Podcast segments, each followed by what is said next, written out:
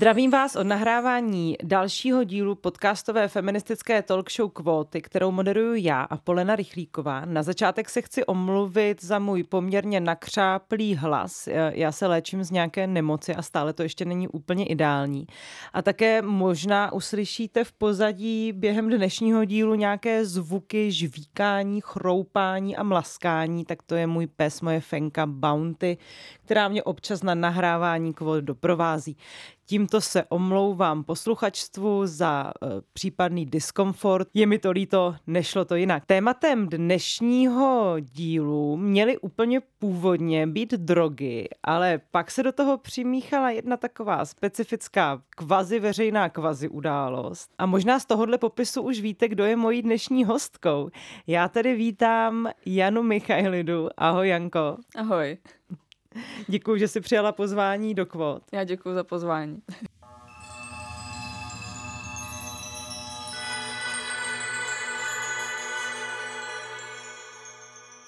Já věřím, že posluchačstvu Alarmu zrovna nemusím Janku představovat, ale přece jenom každého představuji, takže představím i ji, ať je to demokratické. Eh, Jana Michailidu se narodila v Karviné do smíšené řecko-české rodiny, bydlela až do svých 20 let v Petrovicích v Karviné, kde také pět let navštěvovala základní školu. Poté přestoupila na osmileté gymnázium do Karviné. Po ukončení středního vzdělávání se odstěhovala do Prahy, kde vystudovala magisterský obor biotechnologie léčiv na Vysoké škole chemicko-technologické a na stejné vysoké škole získala doktorský titul ve studijním programu biochemie a biotechnologie. Janko, ty jsi se členkou Pirátstva Pirátů stala v roce 2012 po absolvování demonstrací proti akta. Můžeme si zkrátce připomenout, o co tehdy šlo a proč to vlastně pro tebe byl takhle mobilizační moment, mobilizační prvek? Mm-hmm. No, tak uh, já jsem vlastně uh, docela konzistentní v těch svých názorech uh, a už tehdy mě jako zvedalo ze židle a konkrétně mě to zvedalo chodit na protesty, takové jako mm, netransparentně dojednávané obchodní dohody mezi státy, eh, které vlastně, eh, jak už jsem řekla, že byly netransparentní, tak byly dojednávány za zavřenými dveřmi, to znamená občané eh, Evropské unie nebo států Evropské unie se k něm nemohli pořádně vyjádřit, protože ani nevěděli, co v nich je a spousta států nebo občanů těch států proti tomu demonstrovala. Uh, takže u nás ty protesty byly taky. Uh, jedněmi z těch organizátorů uh, byli Piráti, takže tam jsem se vlastně jakoby uh, začala angažovat nějakým způsobem. Dokonce jsem se tam potkala se svojí sestrou, eh, se kterou jsme se vlastně k Pirátům dostali úplně uh, odjinut a trochu v jinou dobu, ale eh, pak jsme se tam sešli a chodili jsme na ty protesty společně. Mm-hmm. No a následně jsem se teda stala členkou, protože mi začaly dávat smysl i ty ostatní věci, co Piráti říkali a, mm-hmm. a takhle se to vyvinulo. A co tedy tehdy v té době Piráti říkali? Jaká to byla strana? Tak eh, v té době to bylo hodně, uh, jak se potom říkalo v kampaních dalších, uh, jsme měli ten archetyp rebel, kdy vlastně se hodně protěžovalo takový jako uh, antisystémový aspekt toho piráctví. Vlastně uh, byla tam hodně třeba kritika kapitalismu v kontextu uh, duševního vlastnictví, copyrightu, autorského zákona a podobně. Uh, OSA byla terčem našich jako posměchů a, a kritiky často, jo, bylo tam hodně zaměření na svobodnou hudbu a tak. Uh, no a postupně se k tomu samozřejmě začala přidávat i další témata, ale myslím si, že tohle bylo to, co bylo nejvíc vidět na tom mm-hmm. začátku. Mm-hmm. No a co tebe na tom konkrétně lákalo? Uh, tak eh, mně v té době přišlo, že ten systém opravdu uh, potřebuje kritiku a přišlo mi, že ta kritika, která přichází z pirátské strany, je velmi relevantní. Uh, zároveň, ačkoliv teda v mém dětství uh, jsme neměli úplně internet, pak teda vytáčený, který nestál za nic, ale uh, já jsem byla prostě internetové dítě, jo, prostě od nějakých 13 let jsem jako na internetu vlastně žila. A tak i uh, vlastně ta myšlenka toho svobodného internetu, právě toho místa, kde všichni mají ty stejné možnosti, uh, to svobodné sdílení informací. Uh, vlastně Pirátská strana byla jediná, která předpovídala uh, tu privatizaci internetu a viděla dopředu už uh, ty problémy, které s těmi technologickými giganty přijdou. Mm-hmm. A uh, to mě vlastně jako lákalo, protože mi přišlo, že ta kritika je potřeba a že je potřeba hned. No, samozřejmě se ukázalo, že to už bylo pozdě dávno.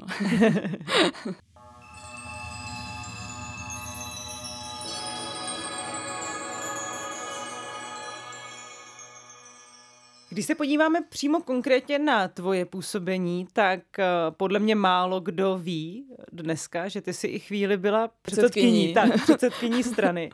Uh, jak tomu došlo?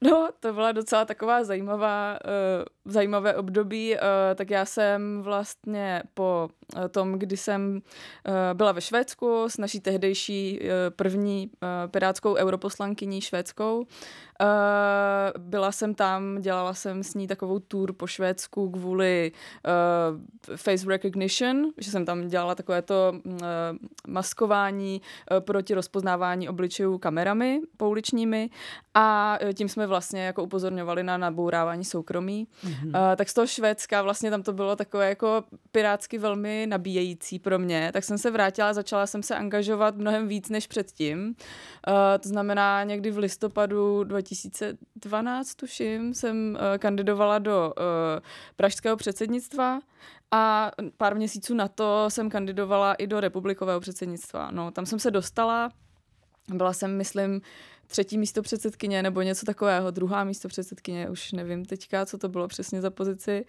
Uh, no a to, byl, to byla doba, kdy byla vlastně evropská kampaň, Eh, v které jsme si hodně věřili na to, že tam eh, Ivana Bartoše pošleme. On byl lídr naší kandidátky, zároveň byl předsedou.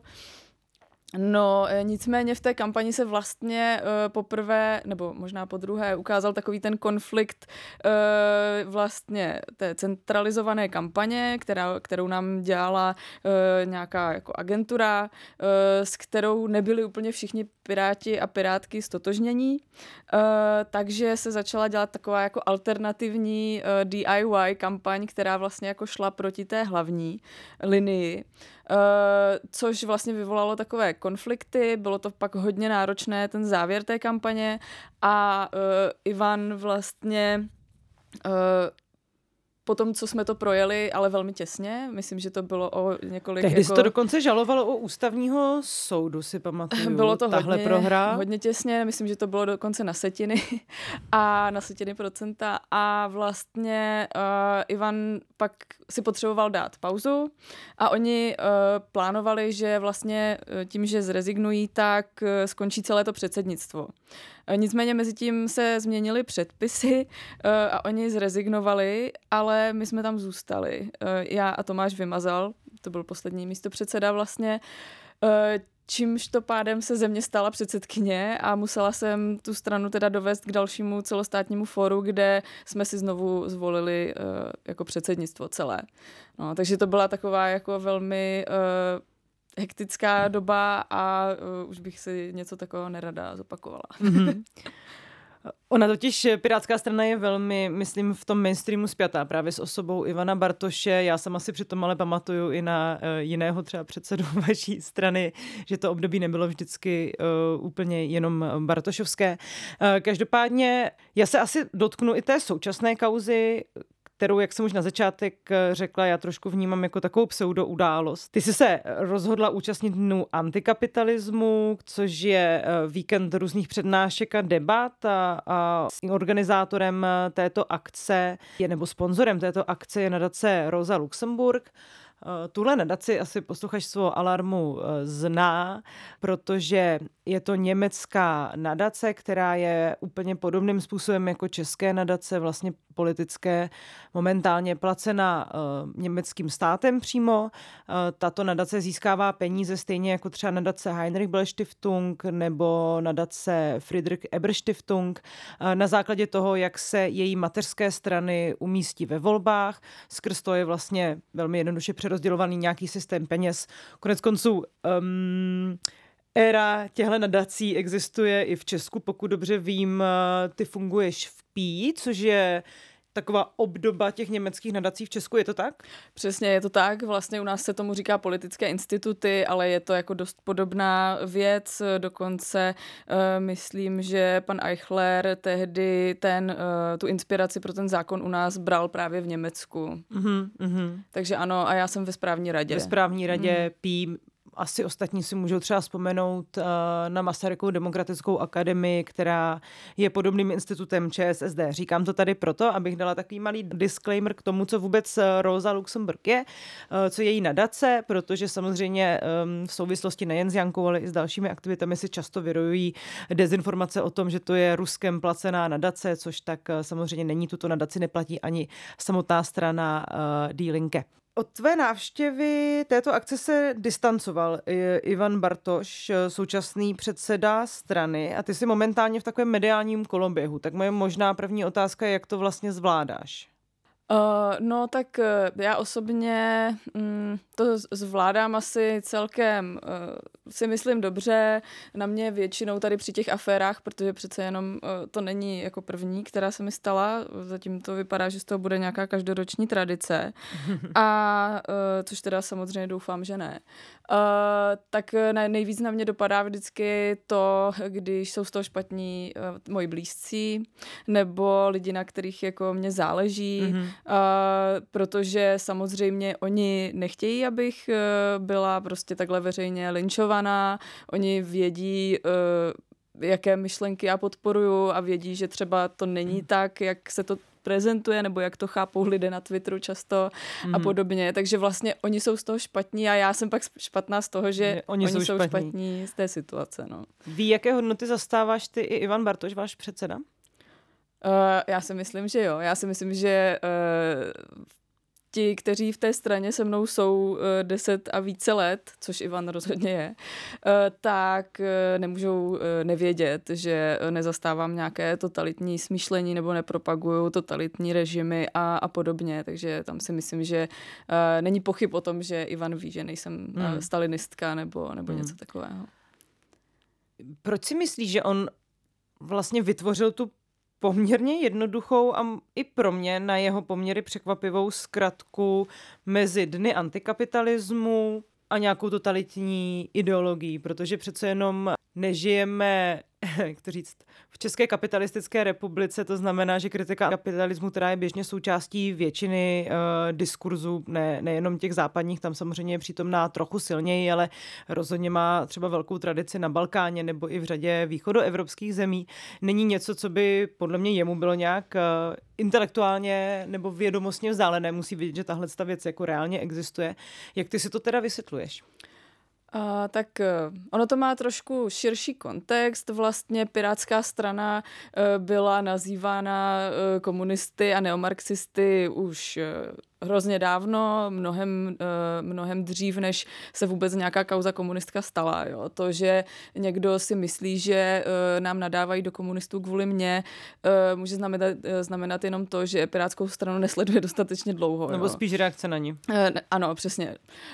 Takže vlastně Myslím si, že jednak se tam projevuje už eh, velmi nakumulovaný, eh, nakumulovaná frustrace z toho, že nám tak někdo říká. To znamená, je tam mnohem větší eh, motivace a nějaký jako afekt v tom bránit se vůči takovýmto nařčením. No a tady v tomto případě si myslím, že za mě trochu bohužel, uh, tak Ivan, nevím jestli sám za sebe nebo po poradě s někým, jako nasedl vlastně na uh, tady to spojení, které do toho vnášeli nějací konzervativně pravicoví lidé na tom Twitteru, mm-hmm. kteří to s tímto komentovali. Jo. Mm-hmm. Vlastně jako mně by přišlo, protože takhle, já věřím tomu, že v tu chvíli, kdy třeba mediální odbor náš zhodnotil, že to začíná dostávat dosah, skrze ty retweety od nějakých pravicových um, Twitter Trolu. účtů, dobře, uh, tak uh, prostě si mysleli, že je potřeba se k tomu nějak vyjádřit, ale myslím si, že nasedat přitom na tady to rovnítko mezi uh, kritika kapitalismu rovná se komunismus a rovná se totalita uh, prostě podle mě nebylo úplně mm, dobrý nápad a vlastně to uh, způsobilo že se z, té, z toho komentáře té mojí účasti někde uh, snal vlastně vnitrostranický konflikt, což mm. najednou bylo mnohem atraktivnější, než ta moje pouhá účast někde. Mm. Jo? Chápu to, to správně teda tak, že eh, trochu to vnímáš, že ta snaha Ivana Bartoše předejít eh, nějaké kontroverzi nakonec způsobila mnohem větší kontroverzi, než to mohla být na začátku. No já samozřejmě nejsem žádný datový analytik ani mediální expert, ale jako lajkovi mi to tak přijde. Mm-hmm. Co tě teda teďka čeká? uh, tak, teď mě čeká napsat závěrečné slovo do jednání o mém odvolání, kde uh, se asi uh, budu chtít vyjádřit straně. Já už jsem se tam do toho jednání jednou vyjádřila. Samozřejmě absolutně nezvládám se tam vyjadřovat průběžně, protože to samotné vlákno už má 50 stran, myslím, mm-hmm. protože se tam neustále jako mezi sebou hádají bohužel teda pořád ti samí lidé eh, do kolečka, takže pravděpodobně tu diskuzi jako takovou hlasující číst nebudou, protože je příliš dlouhá. Uh, takže já se tam jako teď vyjádřím uh, a o víkendu budeme hlasovat. Bude se hlasovat o mém odvolání z republikového výboru strany a výsledek budeme vědět někdy mm-hmm. v pondělí večer nebo v úterý večer. Mm-hmm. Přiblížíš nám těm, kteří vlastně moc nechápou uh, struktury Pirátské strany, co je republikový výbor, mm-hmm. protože vy jste strana, která nějakým způsobem má tu základnu víc demokratizovanou ano. než eh, většina ostatních stran, ano. Uh, ale těch různých podinstitucí a výborů je tam celá řada, tak v čem je ten republikový, co je jeho specifikum? Jo, uh, tak republikový výbor se dá uh, popsat jako takový parlament stranický, to znamená, ten republikový výbor jednak uh, přijímá uh, nebo schvaluje rozpočet, schvaluje předpisy, schvaluje programové dokumenty, jo, třeba prostě, když máme volební program, tak to schvaluje republikový výbor, když máme aktualizaci dlouhodobého programu, tak to schvaluje republikový výbor, takže je to takové jako parlamentní těleso vlastně.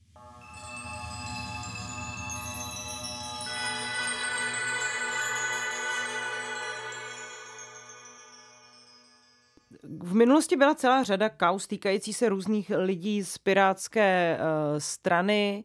Ty jsi samozřejmě v rámci té strany hodně exponovaná, což asi souvisí i s tím, že nějaké existující a asi proto jsem já tady chtěla i nějaký malý úvod trošku do historie Pirátu. I nějaké jako historicky relevantní křídlo uh, Pirátu, které se váže třeba i k nějaké jako západní levici, tam bylo přítomné vždy ale eh, v minulosti u různých kaus, ať už to bylo třeba, já nevím, eh, chování kandidáta do Senátu za Piráty vůči Aně Šabatové eh, v Brně zůstávalo, nebo jednání Michály Komrskové na Praze 10, zůstávalo, řekněme, mimo komentáře Ivana Bartoše, který se velmi často oháněl tou decentralizovanou mocí. To znamená, já, co by předseda, nemůžu ostatním říkat, jak mají tu situaci vnímat. V čem je ten tvůj případ vlastně jiný, že jeho to donutilo se vyjádřit na rozdíl od toho, že od těch ostatních případů spíše dával ruce pryč a říkal, nechám to na těch jednotlivých buňkách, ať si udělají, co chtějí. Mm-hmm. Uh, tak myslím si, že tam jsou hlavně dva faktory. Jeden ten faktor je, že uh, když je to uh, vlastně tím uh, celostátním tělesem, kterým uh, to předsednictvo je, vyhodnoceno, že ta kauza nemá vlastně celorepublikový přesah, tak tam je tendence vlastně zachovávat tu subsidiaritu. Otázka je, jestli to je vždycky vyhodnoceno správně. Jo? Myslím si, že spousta těch místních kaus pak měla celorepublikový přesah a vlastně to uh, nějakou tu naši, nějaký ten náš brand nějakým způsobem ovlivňuje. Uh, ale druhá věc je, jak už jsem říkala, že uh, opravdu ta tendence vymezovat se vůči tomu levicovému nálepkování naší strany je jako obrovská. Jo, tam prostě opravdu uh, vlastně si nepamatuju, kdy by se stalo, že uh, by se nějak řešilo, že někdo z naší strany se prezentoval až moc pravicově. Naopak hmm. se to děje docela často. To si myslím taky. Eh, přitom, a na tom se asi taky zhodneme, Piráti je to jedna z věcí, kterou já na nich, eh, dejme tomu, nějakým způsobem kritizuju, protože si myslím, že nakonec zastřená ideologie je vlastně horší než ideologie přiznaná, ale fungují na nějaké kvazi demokratické bázi v tom, že se tam střetávají různé proudy. To, co v poslední době sledujeme a asi přímo od nástupu Pirátů do poslanecké sněmovny, tak je samozřejmě jisté zvážnění té strany. Jak třeba tohle na tebe působí? Ten mediální obraz, který dneska Piráti eh, vytváří eh, sami o sobě, co by vlastně parta lidí v sacích, kteří jsou plně součástí toho establishmentu, vládnou vlastně s eh, velmi, možná jednou z nejkonzervativnějších vlád, kterou jsme tady v minulosti měli. Vedou se třeba o tom nějaké debaty uvnitř strany, nebo je ta strana spokojená s tím, kam se dnes Pirátská strana vlastně sune, jakým způsobem se vyvíjí? Tak eh, určitě se o tom vedou diskuze. Vedou se o tom diskuze už od toho roku třeba 2017. Já to od té doby uh, celkem konzistentně kritizuju, uh, jakým způsobem se prezentujeme vlastně. Uh, ten hlavní point té mojí kritiky je, že vlastně uh, jsme přistoupili na uh, tu vlastně um, absenci uh, nějaké jakoby deklarované levice. Přistoupili jsme na to, že deklarovat eh, nějaké levicové uh, názory v určitých tématech je uh, problematické PR-ově. Ale přitom sami sebe označujete za středovou stranu, to znamená jenom čistě logicky, racionálně. Některá řešení můžou mít pravicové, některé problémy můžou mít pravicové řešení, některé problémy budou mít levicové řešení, tak já si představuju nějakou uh, typicky středovou politiku. Jako středová politika nemá být eh, vychýlená eh, doprava, ale má právě jako umět v nějaký moment brát z obojího to nejlepší. Ano. A já si jakoby u té středovosti já si to představuju trochu jinak, protože vlastně taková ta opravdová středovost eh, nenabízí podle mě tolik vychýlená řešení v žádném uh, jako tématu. Kdežto mě právě na té pirátské politice přišlo, že dobrý, že vlastně v konkrétní moment dokážeme říct, a tady je potřeba to levicové řešení. A my ho tam prostě nastřelíme. A je to jedno, že to je levicové řešení. Jenže v té prezentaci se to vlastně jakoby nevyslovuje. Jo, prostě se jako neprezentuje to, že máme nějaká levicová témata, dokonce i ty problematiky, které mají nějaký jako sociální přesah nebo aspekty, tak prezentujeme vlastně často skrze nějaké jako boost ekonomiky, jo, a prostě se tomu snažíme dávat nějakou tu jako středopravicovou datovou, fazónu, prostě jo, přesně, jo, nebo jako, jo, tohle je evidence-based, my za to nemůžeme, jo, tam se zbavujeme z odpovědnosti za to, že by to bylo jako ideově prostě levicový. A uh, prostě já jsem to kritizovala od té doby, protože vlastně to, jak se prezentujeme do těch médií a to, jak se prezentujeme na těch jako sociálních sítích a podobně, tak uh, takový brand budeme mít a takové lidi budeme přitahovat. Jo. A od toho roku 2017 nám vlastně to středopravé, podle mě, členstvo narostlo takovým způsobem, že uh, ač v tom programu se to tolik nezměnilo, jo. My tam ta levicová témata pořád máme, pořád máme například v dlouhodobém programu sociálním uh, základní příjem, jo. O tom ale nikdo nemluví, ale je to pořád tam, jo. Uh, ale vlastně ta členská základna už je někde jinde, kvůli tomu, jak se dlouhodobě prezentujeme. Mm-hmm.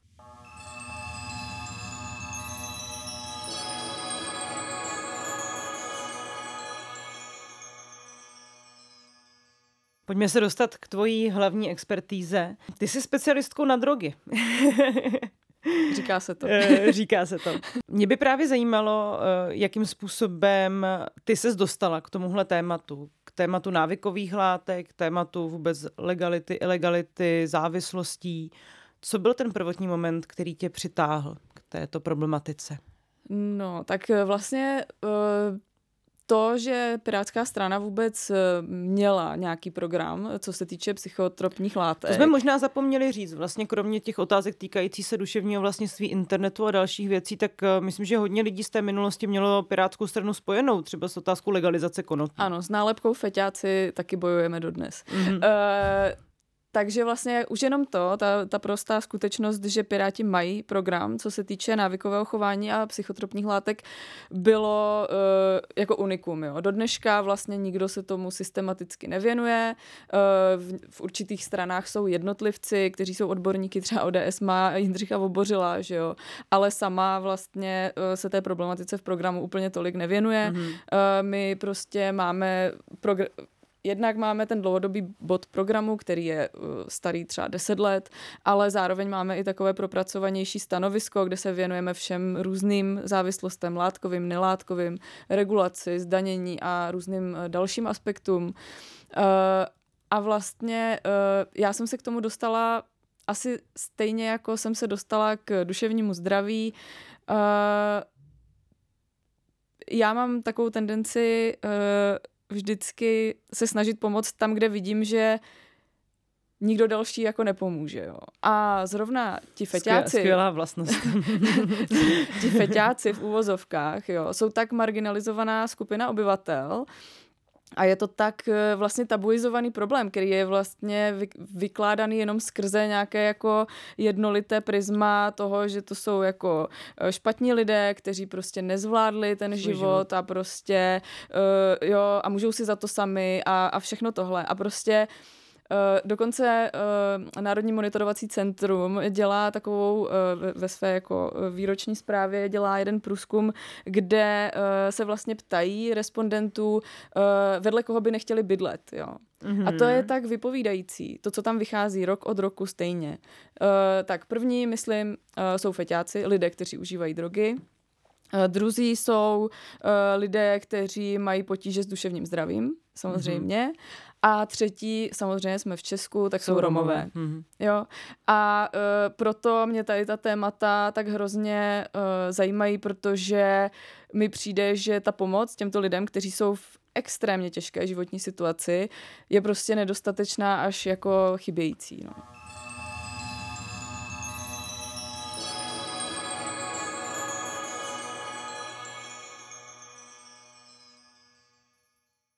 Ty jsi členka, kromě toho, jsi členka republikového výboru a zástupkyně vedoucího pracovní skupiny duševní zdraví a, a předsedkyně správní rady Institutu P, tak jsi taky vedoucí mezirezortního týmu návykové chování. Co je v gesti tohohle týmu, jak funguje, na co se zaměřuje, co vlastně tam připravujete, co tam děláte? Jo, tak eh, ten náš eh, tým návykové chování, uh, začínali jsme tak, že jsme řešili vlastně regulaci těch psychoaktivních látek, jo? takže jsme se zaměřovali na jednak jako zdanění, regulaci nějakého um, užívání pro osobní potřebu, ale byly tam i přesahy do nějakých jako medicínských témat, to znamená jako léčebné konopí nebo třeba psychedeliky asistovaná terapie a podobně. Postupem času, eh, protože teda mimochodem jsme začali i řešit dost komunál, když se naši lidé začali dostávat do nějakých jako na nějaké radnice a podobně, uh, tak jsme začali řešit i nelátkové závislosti, to znamená hazard a podobně. Takže mm-hmm. pak jsme vlastně se přejmenovali na návykové chování, protože už uh, se to spektrum těch aktivit rozrostlo. No. A tak, jak to popisuju, tak to je vlastně tato témata řešíme od evropské úrovně přes národní, přes krajskou mm-hmm. až po tu komunální. Mm-hmm. Ty jsi taky členkou Rady vlády pro koordinaci politiky v oblasti závislostí. Bere tahle vláda tuto problematiku vážně podle tebe? No, tak eh, této vládě jsme, eh, a byl to tuhý boj, dostali do programového prohlášení eh, dvě větičky, nebo vlastně jednu větu, do které jsem musela vmáčknout náš asi desetistránkový program, ale myslím, že se to docela povedlo. Je tam, že služby, které se věnují návykovému chování, by měly být dostatečně financovány a měly by mít mm-hmm. nějakou jako centrální podporu, ale zároveň je tam, že by psychoaktivní látky měly být regulovány dle svojí skutečné eh, společenské škodlivosti. No a eh, na tuto notu my to hrajeme, protože ta vláda se k tomuto eh, přihlásila. přihlásila. Mm-hmm. A díky tomu samozřejmě, že Jindřich Vobořil je na té pozici, na které je, tak se nám daří se vlastně posouvat tím vládně úřednickým šimlem se spoustou vlastně témat, mm-hmm. které máme rozpracované. Česká republika má v oblasti drogové politiky poměrně stále ještě dobré jméno, to znamená, eh, nepatříme k těm nejvíce represivním zemím. Přesto, co ty v oblasti té legislativy považuješ momentálně třeba za nejvíc nebezpečné nebo zraňující, nebo za věc, která může těm lidem v závislosti tu jejich situaci ještě zhoršit? Uh, tak myslím si, že uh Ač teda samozřejmě máme tady uh, i příklady uh, jako dobré praxe. Myslím si, že máme velmi rozvinutou uh, síť služeb, uh, která je teda mimochodem uh, zoufale podfinancovaná uh, roky, roky. Mm-hmm. Uh, Zároveň uh, jsme se tady snažili, nebo já ne, za to může taky z velké části Jindřich Vobořil, o uh, nějaké následování globálního trendu, to znamená nějaký přesun k od té represe ke snižování rizik, prevenci a podobně. To znamená, máme tady částečn, částečnou dekriminalizaci, ale stále se tady zachovává jednak ta stigmatizace společenská, jo, to znamená, ti lidé mají zhoršený přístup k těm službám, mají zhoršený přístup ke službám státu a podobně, právě protože jsou stigmatizovaní a vlastně um, není jim pomáháno systematicky, když to tak řeknu, jo, no to souvisí prostě vždy uh, i s dalšími věcmi, není to jenom o tom, že uh, toho člověka pošlu někam na léčení, na nějaký detox, no ale pak on se vrátí, vrátí. do neutěšené situace, nemá kde bydlet, nemá práci a samozřejmě, že spadne do té samé situace znovu, jo. Mm-hmm. Takže tady s tím souvisí opravdu i, eh, proto je to vlastně mezirezortní tým, protože ta problematika je mezirezortní. Tam mm-hmm. prostě nejde jenom o to zdraví, nejde jenom o tu bezpečnost, o nějakou represi, ale jde i o ty sociální aspekty. Jo? Mm-hmm. Prostě s tím souvisí projekty Housing First a podobné. Vlastně otázky týkající se právě třeba duševního zdraví. Ano, přesně podpory, tak. Podpory uh, třeba pedopsychiatrické přesně péče, tak, pedopsychi- tak. pedopsychologické terapii, dostupných terapií. Ano. Můžu se jenom zeptat, jakou roli podle tebe právě v té stigmatizaci hraje otázka legality a ilegality? Protože my, když jsme s Pavlem Šplíchalem psali knížku Piko, tak jsme měli docela zajímavý zážitek s lidma z podaných rukou, které mimochodem eh, Jindřich Vobořil zakládal mm-hmm. a po dlouhou dobu vedl. Um, kteří nám říkali, že lidé, kteří se dostanou třeba do vězení v důsledku eh, závislosti dejme tomu na pervitinu, tak si většinou uvědomují, že ta jejich závislost sama o sobě je špatně. Ne, ne, nemají ten pocit, že dělají něco dobrého. Ale lidi, kteří se tam dostanou třeba v důsledku alkoholismu, který může mít i tu podobu, že si každý den dám 10 piv a jeden den to prostě rupne a zmlátím svoji manželku a přizabiju ji a skončím ve vězení za těžké ublížení na zdraví, tak mají pocit, že měli jenom nějaký zkrat. Ten kořen toho problému nevnímají v té závislosti. Mm-hmm. Může to souviset s tím, do jaké míry tady jsme zvyklí právě na tu dichotomii legální drogy nebo vůbec legální látky, to alkohol, cigarety a nelegální látky. Mm-hmm. Uh, to je dobrá otázka. Uh, vlastně mně přijde, že tady není správně ani jedno. Jo? To, jak je tady vnímaný alkohol, ten legální alkohol, uh, je jako naprosto mimo v kontextu toho, jak nebezpečný alkohol je ať už zdravotně pro toho daného jednotlivce, ale i společensky. Jo? Například propojení alkoholu a domácího násilí je nespochybnitelný a v České republice to je až jako tradiční, což je naprosto jako strašný. Mm-hmm. A e, zároveň ale ta stigmatizace taky nepomáhá. Jo? A já si myslím, že e, ta cesta je právě někde uprostřed. Tam, kde ty látky budou regulovaně dostupné, ale zároveň se bude dobře a pravdivě informovat o té jejich nebezpečnosti, mm. kdy vlastně ti lidé budou moci udělat informované rozhodnutí, jestli i přes ta třeba nějaká rizika chtějí tu danou látku užít, ale vědí, že ta rizika tam jsou. Myslíš si, že lidi nevědí, jaký jsou rizika spjatý s užíváním látek? Já bych teda i řekla, že jo, rozhodně uh, mezi lidmi z, uh, ze závislostí třeba na nějakým typu tvrdších drog. Jo, myslím si, že ti lidé, kteří už v té závislosti jsou, tak třeba ano, ale nemyslím si, že je dostatečná informovanost eh, mezi tou obecnou veřejností, tak aby vlastně eh, ty informace toho okolí mohly, mohly třeba jako i ovlivňovat to rozhodnutí těch jednotlivců. Třeba mm-hmm. v mhm. Kanadě se jim hrozně dobře podařilo uh, skloubit uh, tu regulaci konopí, která tam teď, nebo legalizaci konopí, která tam teď proběhla, nebo teď, už je to pár let zpátky, uh, s takovou celkem uh, důkladnou informační kampaní, takže vlastně zároveň s legalizací konopí jim tam ale stouplo povědomí o rizicích třeba nějakého problémového užívání konopí. Mm-hmm, A tohle si myslím, že je ten jako ideální mm-hmm. stav, kdy vlastně se nám podaří zároveň uh, s nastolením nějaké bezpečné a v uvozovkách přísnější nebo spíš racionální regulace zvýšit tu informovanost u toho mm-hmm. běžného člověka, tak abychom se mohli jako společnost efektivněji bránit těm rizikům, která třeba nějaké problémové užívání látek přináší. Hmm. Tak zůstaňme třeba u toho konopí. Proč by Česká republika měla chtít legalizaci konopí? Co navrhujete a proč bychom to jako občané občanky měli potom toužit?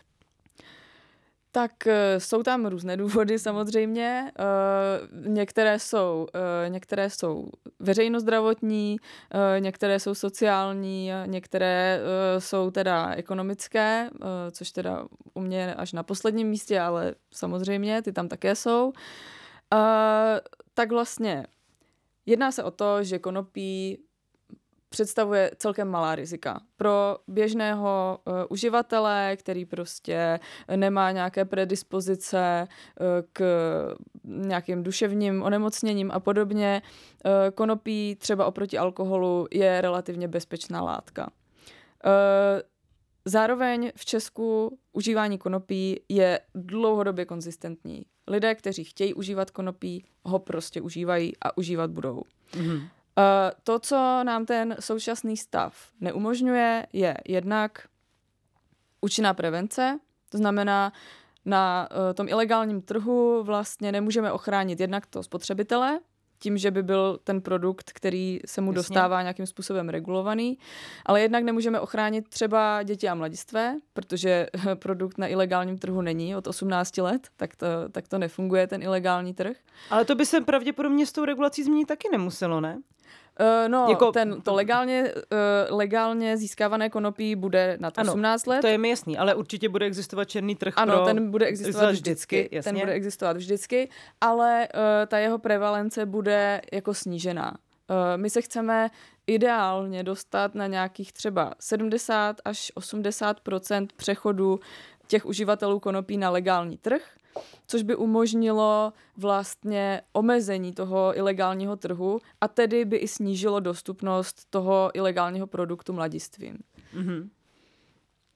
A jaké jsou teda ty další ještě důvody? Ty jsi zmiňovala i ty třeba i ty ekonomické, mm, tak co to teda státu přinese? Uh, tak eh, máme tam Protože samozřejmě... máme vládu, která ráda šetří a hledá úspory, kde se dá, takže samozřejmě tohle bude asi argument, který padne na úrodnou půdu. Uh, no, hledá úspory velmi kreativním způsobem, eh, podle mě ne úplně ideálním. Uh, nicméně my bychom tady byli schopní podle nějakých benevolentnějších výpočtů najít až třeba 8 miliard na dani z konopí. Uh, což uh, počítá s nějakým procentuálním přechodem těch uživatelů na ten legální trh a zároveň uh, jsme se tam snažili započítat i to, že uh, v České republice vzhledem k naší zahradkářské tradici si spousta lidí pěstuje sama, jo. takže vlastně uh, oproti jiným zemím, kde ti lidé se zásobují primárně skrze nějaké dealery, dealery mhm. nebo uh, teď už přes nějaké jako coffee Dark shopy, weby. nebo jo a taky, ano, uh, tak vlastně tady v Česku jsme trošku omezení tím, že lidé jsou uh, samozásobení, uh, nicméně uh, i takto se dají ty uh, vyšší jednotky miliard uh, mm-hmm. na té mhm. dani vybrat. Mm-hmm.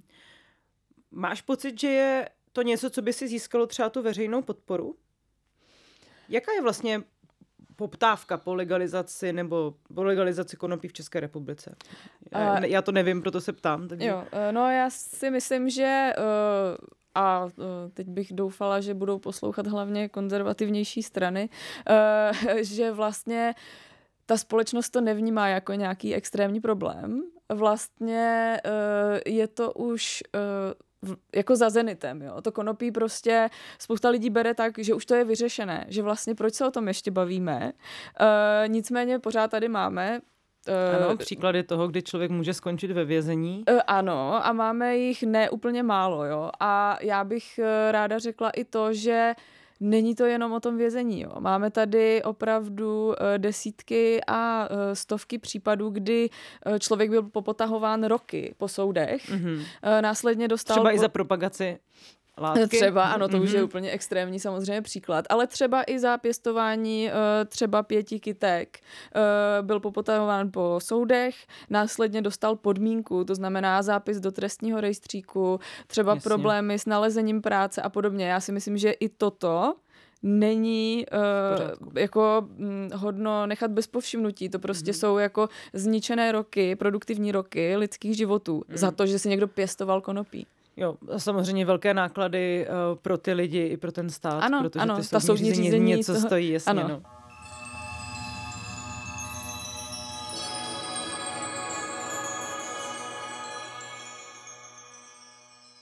Ta poslední kauze, která se týkala u nás konopí, tak eh, nejvíce asi rezonovala v oblasti toho snahy o zákaz eh, CBD. To se nakonec teda podařilo nějakým způsobem částečně nebo úplně zvrátit. Eh, co byla ta motivace vlastně? Jak se to vůbec v té koalici odehrálo? Uh, no tak Problematika CBD byla uh, vlastně na spadnutí uh, k nějakému vyřešení už spoustu let, protože samozřejmě na úrovni Evropské unie uh, probíhala šetření, jestli CBD jako takové je potravina nového typu. Eh, já tady asi nebudu zabíhat do podrobností, nicméně ten proces na evropské úrovni je na roky. Jo? I když dneska už byla, bylo CBD teda prohlášeno za potravinu nového typu, tak samozřejmě nebylo rovnou zaregistrováno jako bezpečná potravina nového typu a tedy se nesmí uvádět na trh, dokud nebude tímto způsobem zhodnoceno. To může trvat roky. Eh, v kontextu toho, jak je CBD Eh, vlastně bezpečným, jak rozvinutý ten trh tady v Česku je, nám přišlo nesmyslné, mm-hmm. uh, abychom teď na čtyři roky třeba, řekněme, uh, udělali CBD produkty určené ke konzumaci nelegálními, protože ta situace nestojí tak, že něco uděláme nelegálním a ti lidé to přestanou konzumovat. Eh, stane se to, že my to uděláme nelegálním a ti lidé si to budou zhánět jiným způsobem, než to zháněli doteď. Eh, to, co my jsme navrhovali a jakou cestou zatím to vypadá, že půjdeme, je pojďme ty produkty regulovat tak, aby byly bezpečné pro ty uživatele a tak, aby neodporovaly evropskému právu o potravinách. To znamená, eh, my jsme navrhli tu cestu, abychom eh, CBD produkty určené ke konzumaci zařadili mezi takzvané psychomodulační látky. Uh, to je taková nová kategorie látek, kterou vytváříme. Uh, ta regulace už je prakticky hotová, teď už tam do, dojednáváme poslední detaily a uh, na tento seznam by mělo být následně zařazeno jak CBD, tak třeba i kratom. Mm-hmm. I kratom? Mm-hmm. Česká republika má dlouhodobě obří problémy s pitím alkoholu. Patříme k zemím, kde se skonzumuje nejvíc eh, etanolu na osobu, včetně dětí a seniorů vlastně ročně. Eh, je to téma, které je velmi společensky i politicky podhodnocené. Teďka jsme mohli vidět vlastně i vliv nějaké vinařské lobby a eh, řekněme úplně ne Eh, nebo biznisově dělaných posudků v, v otázce danění tichého vína, které vlastně zůstalo s nulovým DPH. Jaký problém, kromě toho alkoholismu, ale z druhé strany představují ty uh, tvrdé drogy? Bavili jsme se teda o těch nelegálních jako o konopí, ale Česku, psali jsme o tom právě s Pavlem knížku, se taky přezdívá pervitinová velmoc. Je to právě Jindřich Vobořil, který před lety varoval před tím, že ten počet uživatelstva eh, pervitinu je u nás opravdu velký. Z mého hlediska je, myslím, dokonce podstřelený. Nevím, jak to vnímáš ty. Já si myslím, že těch uživatelů bude víc. Mm-hmm, mm-hmm. Zejména těch eh, neproblémových, když těch to neproblém... tak řeknu. Jo. Jakou teda oblast eh, zájmu zaujímají i tyto drogy a co se s nimi dá dělat? Jak vlastně pomoci třeba těm lidem v té závislosti. Zmiňovali jsme i ty sociální aspekty a tak dále, nějakou dostupnost služeb, mm. ale co to je za téma? Uh, tak uh, ve skutečnosti uh, to, jakým v jakém pořadí přistupujeme k té regulaci těch psychoaktivních látek, je mm, vlastně v přímém rozporu s tím, které látky bychom takto potřebovali regulovat. Jo? Protože nejvíce by z regulace nebo nějaké regulované dostupnosti psychoaktivních látek profitovali právě uživatelé těchto například injekčně užívaných uh, psychoaktivních látek. Jo. To znamená, největší uh, za mě uh, snížení utrpení nebo jako zvýšení bezpečnosti a veřejného zdraví by bylo, kdybychom umožnili dostupnost třeba uh, medical grade uh, heroinu, uživatelům heroinu, aby uh, nemuseli užívat produkt z ilegálního trhu, kterým si huntují tělo, uh, pak to má samozřejmě dopady na zdravotní systém, uh, nemůžeme s nimi efektivně pracovat, protože jsou stigmatizovaní, nemají uh, přístup k práci, bydlení. Je to prostě problém, na který jdeme z druhé strany ale z té druhé strany na to jdeme z dobrého důvodu, protože Eh, ten koncept, že regulovaná dostupnost je ta eh, vlastně nejlepší varianta regulace, kdy eh, ty závislosti budou mít ten nejmenší negativní efekt na tu společnost, to je strašně pokročilá myšlenka. A společensky je přijatelná pouze po kouskách. Mm-hmm. Musíme prostě postupovat přesně od těch jako nejméně nebezpečných látek, což je třeba konopí, což jsou třeba psychedelické látky. Užívané v terapii. Ano, přesně tak.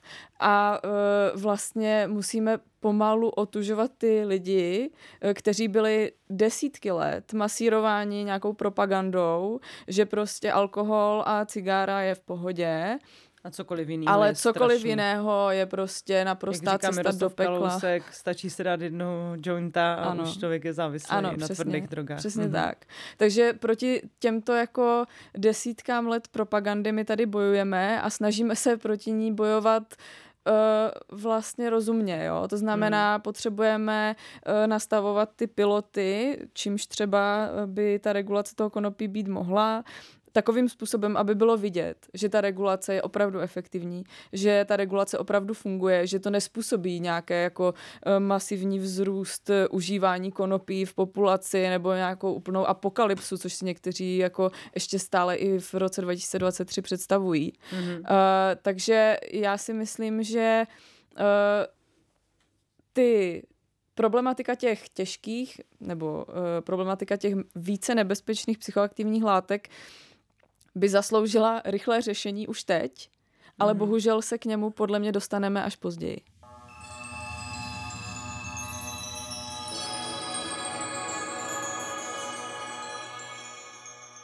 Ono je pro mě zajímavé, že to říkáš eh, v kontextu, kdy třeba konkrétně Praha, která by měla být asi zhruba 8 nebo 9 kontaktních míst eh, pro lidi v závislosti, má momentálně dvě z nichž jedno je malé, na Boršově to druhé, na Praze 5 na Smíchově dlouhodobě v naprostém stádiu přeplněnosti, to znamená, je sice prýma, že se tady bavíme o nějaké možnosti částečné dekriminalizace nebo změny vůbec přemýšlení o mm, uživatelích a vůbec o užívání takzvaných nelegálních látek, ale eh, v současné době jsme v situaci, kdy nedostačují ani ty úplně nejzákladnější služby, které by lidi v závislosti potřebovali. Ano. A to je samozřejmě taky... Eh, Nehledě teda na pracovní podmínky podmínky a mzdové podmínky mm-hmm. lidí, kteří se pohybují v oblasti třeba terénní sociální práce. Ano. Minulý týden jsem tady měla uh, Martinu Zikmundovou, šéfku České asociace Streetwork, která myslím velmi dopodrobna, když tak si ten díl poslechněte, mluvila o tom, co panuje za poměry vlastně mezi terénní sociální prácí. Mm-hmm.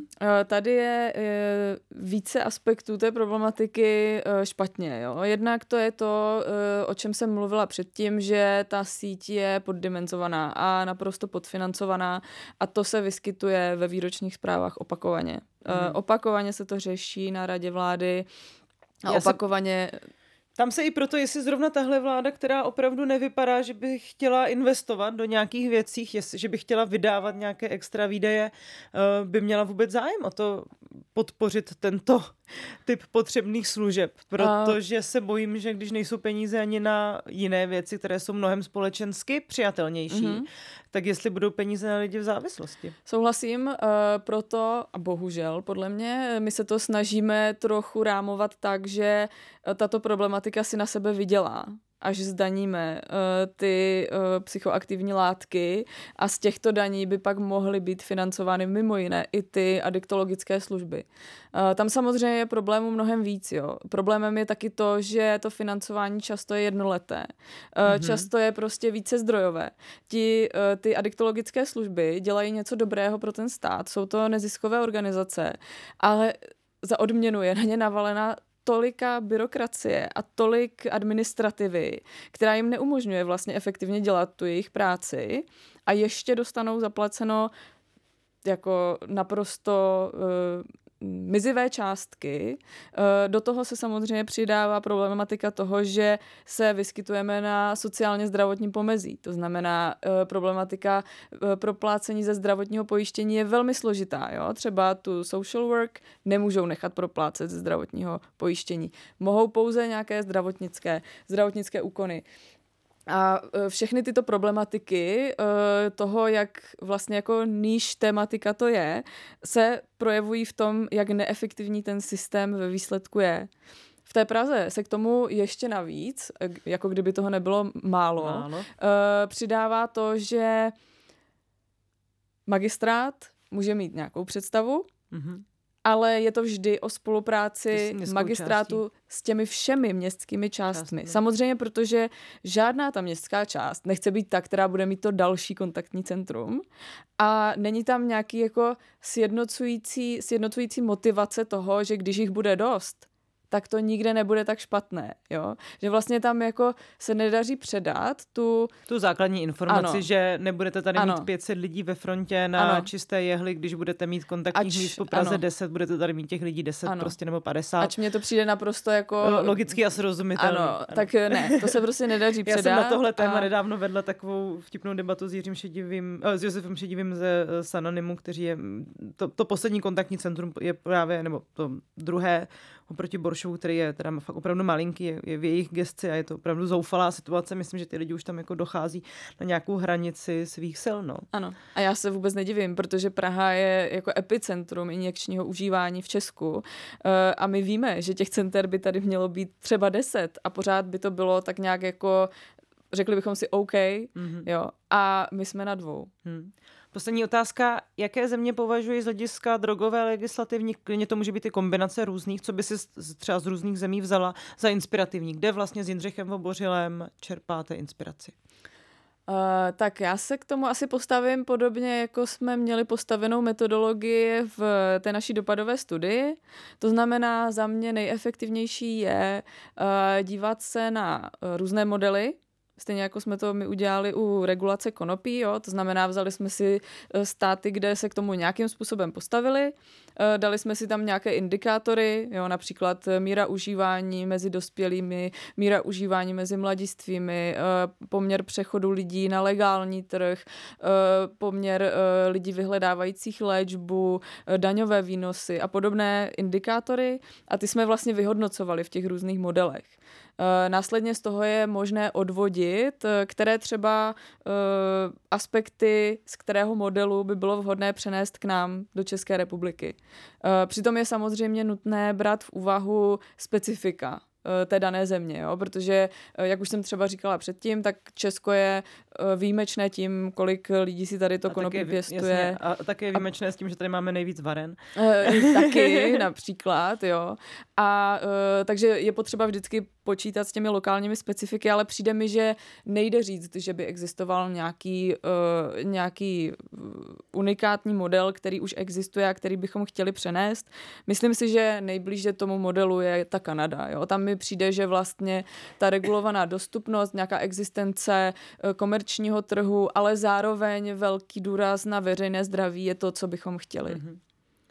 Já si ještě z hlavy vzpomenu, myslím, že na Portugalsko nebo na Finsko, které vlastně taky nějak experimentují s těmi drogovými politikami, minimálně třeba co se bezpečnosti ve veřejném prostoru týče. Vím, že v skandinávských zemích jsou často takzvaný šlehárny, což třeba já jako člověk, který hrozně často bydlel v nějakých lokalitách, kde právě lidé v závislosti chodili užívat, bych třeba ocenila, jestli mm-hmm. myslím, že prostě i tahle věc může jako jednoduše pomoct v nějakém překonávání stigmatu té veřejnosti, že opravdu se nemusí ty lidi bát, že někde budou nacházet třeba jehly. Souhlasím. Uh, koncept aplikačních místností se snažíme opětovně uh, přinášet uh, na půdu, ať už nějakých jako lokálních rád, anebo i na té národní úrovni. Teď zrovna se i chystá nějaký takovýto projekt, myslím, že právě pod podanými pod podanýma rukama. rukama. a uh, myslím si, že to je ta cesta dopředu. U toho Portugalska je to trošku složitější v tom, že Portugalsko vlastně, už je to asi 20 let, dekriminalizovalo vlastně všechny ty psychoaktivní látky, nicméně, nebo držení nějakého množství, nicméně uh, přijde mi, že od té doby tak trošku usly na Vavřínech a hmm. ta doba už je dneska někde jinde. Někde jinde. Hmm. Hmm. Janko, já ti moc krát děkuji, že jsi našla čas na možná pro tebe v něčem i náročný rozhovor eh, týkající se jednak tvého angažmá historie současnosti eh, v Pirátské straně, ale také tvé expertízy, kterou jsou návykové látky, kromě jiných expertíz, které máš. Eh, přeju ti hodně sil do dalších dní, myslím, že to budeš potřebovat. Já děkuji moc. Díky za pozvání a děkuji moc za krásný rozhovor. S vámi ostatními se rozloučím. Ještě připomenu, že podcasty Alarmu podporujete primárně tím, že podporujete Alarm. Takhle jednoduché to je. A ještě jsem chtěla poděkovat eh, studiu Mr. Wombat za profesionální spolupráci jako vždy a budu se na vás těšit snad ještě před prázdninami znovu naslyšenou. Mějte se hezky.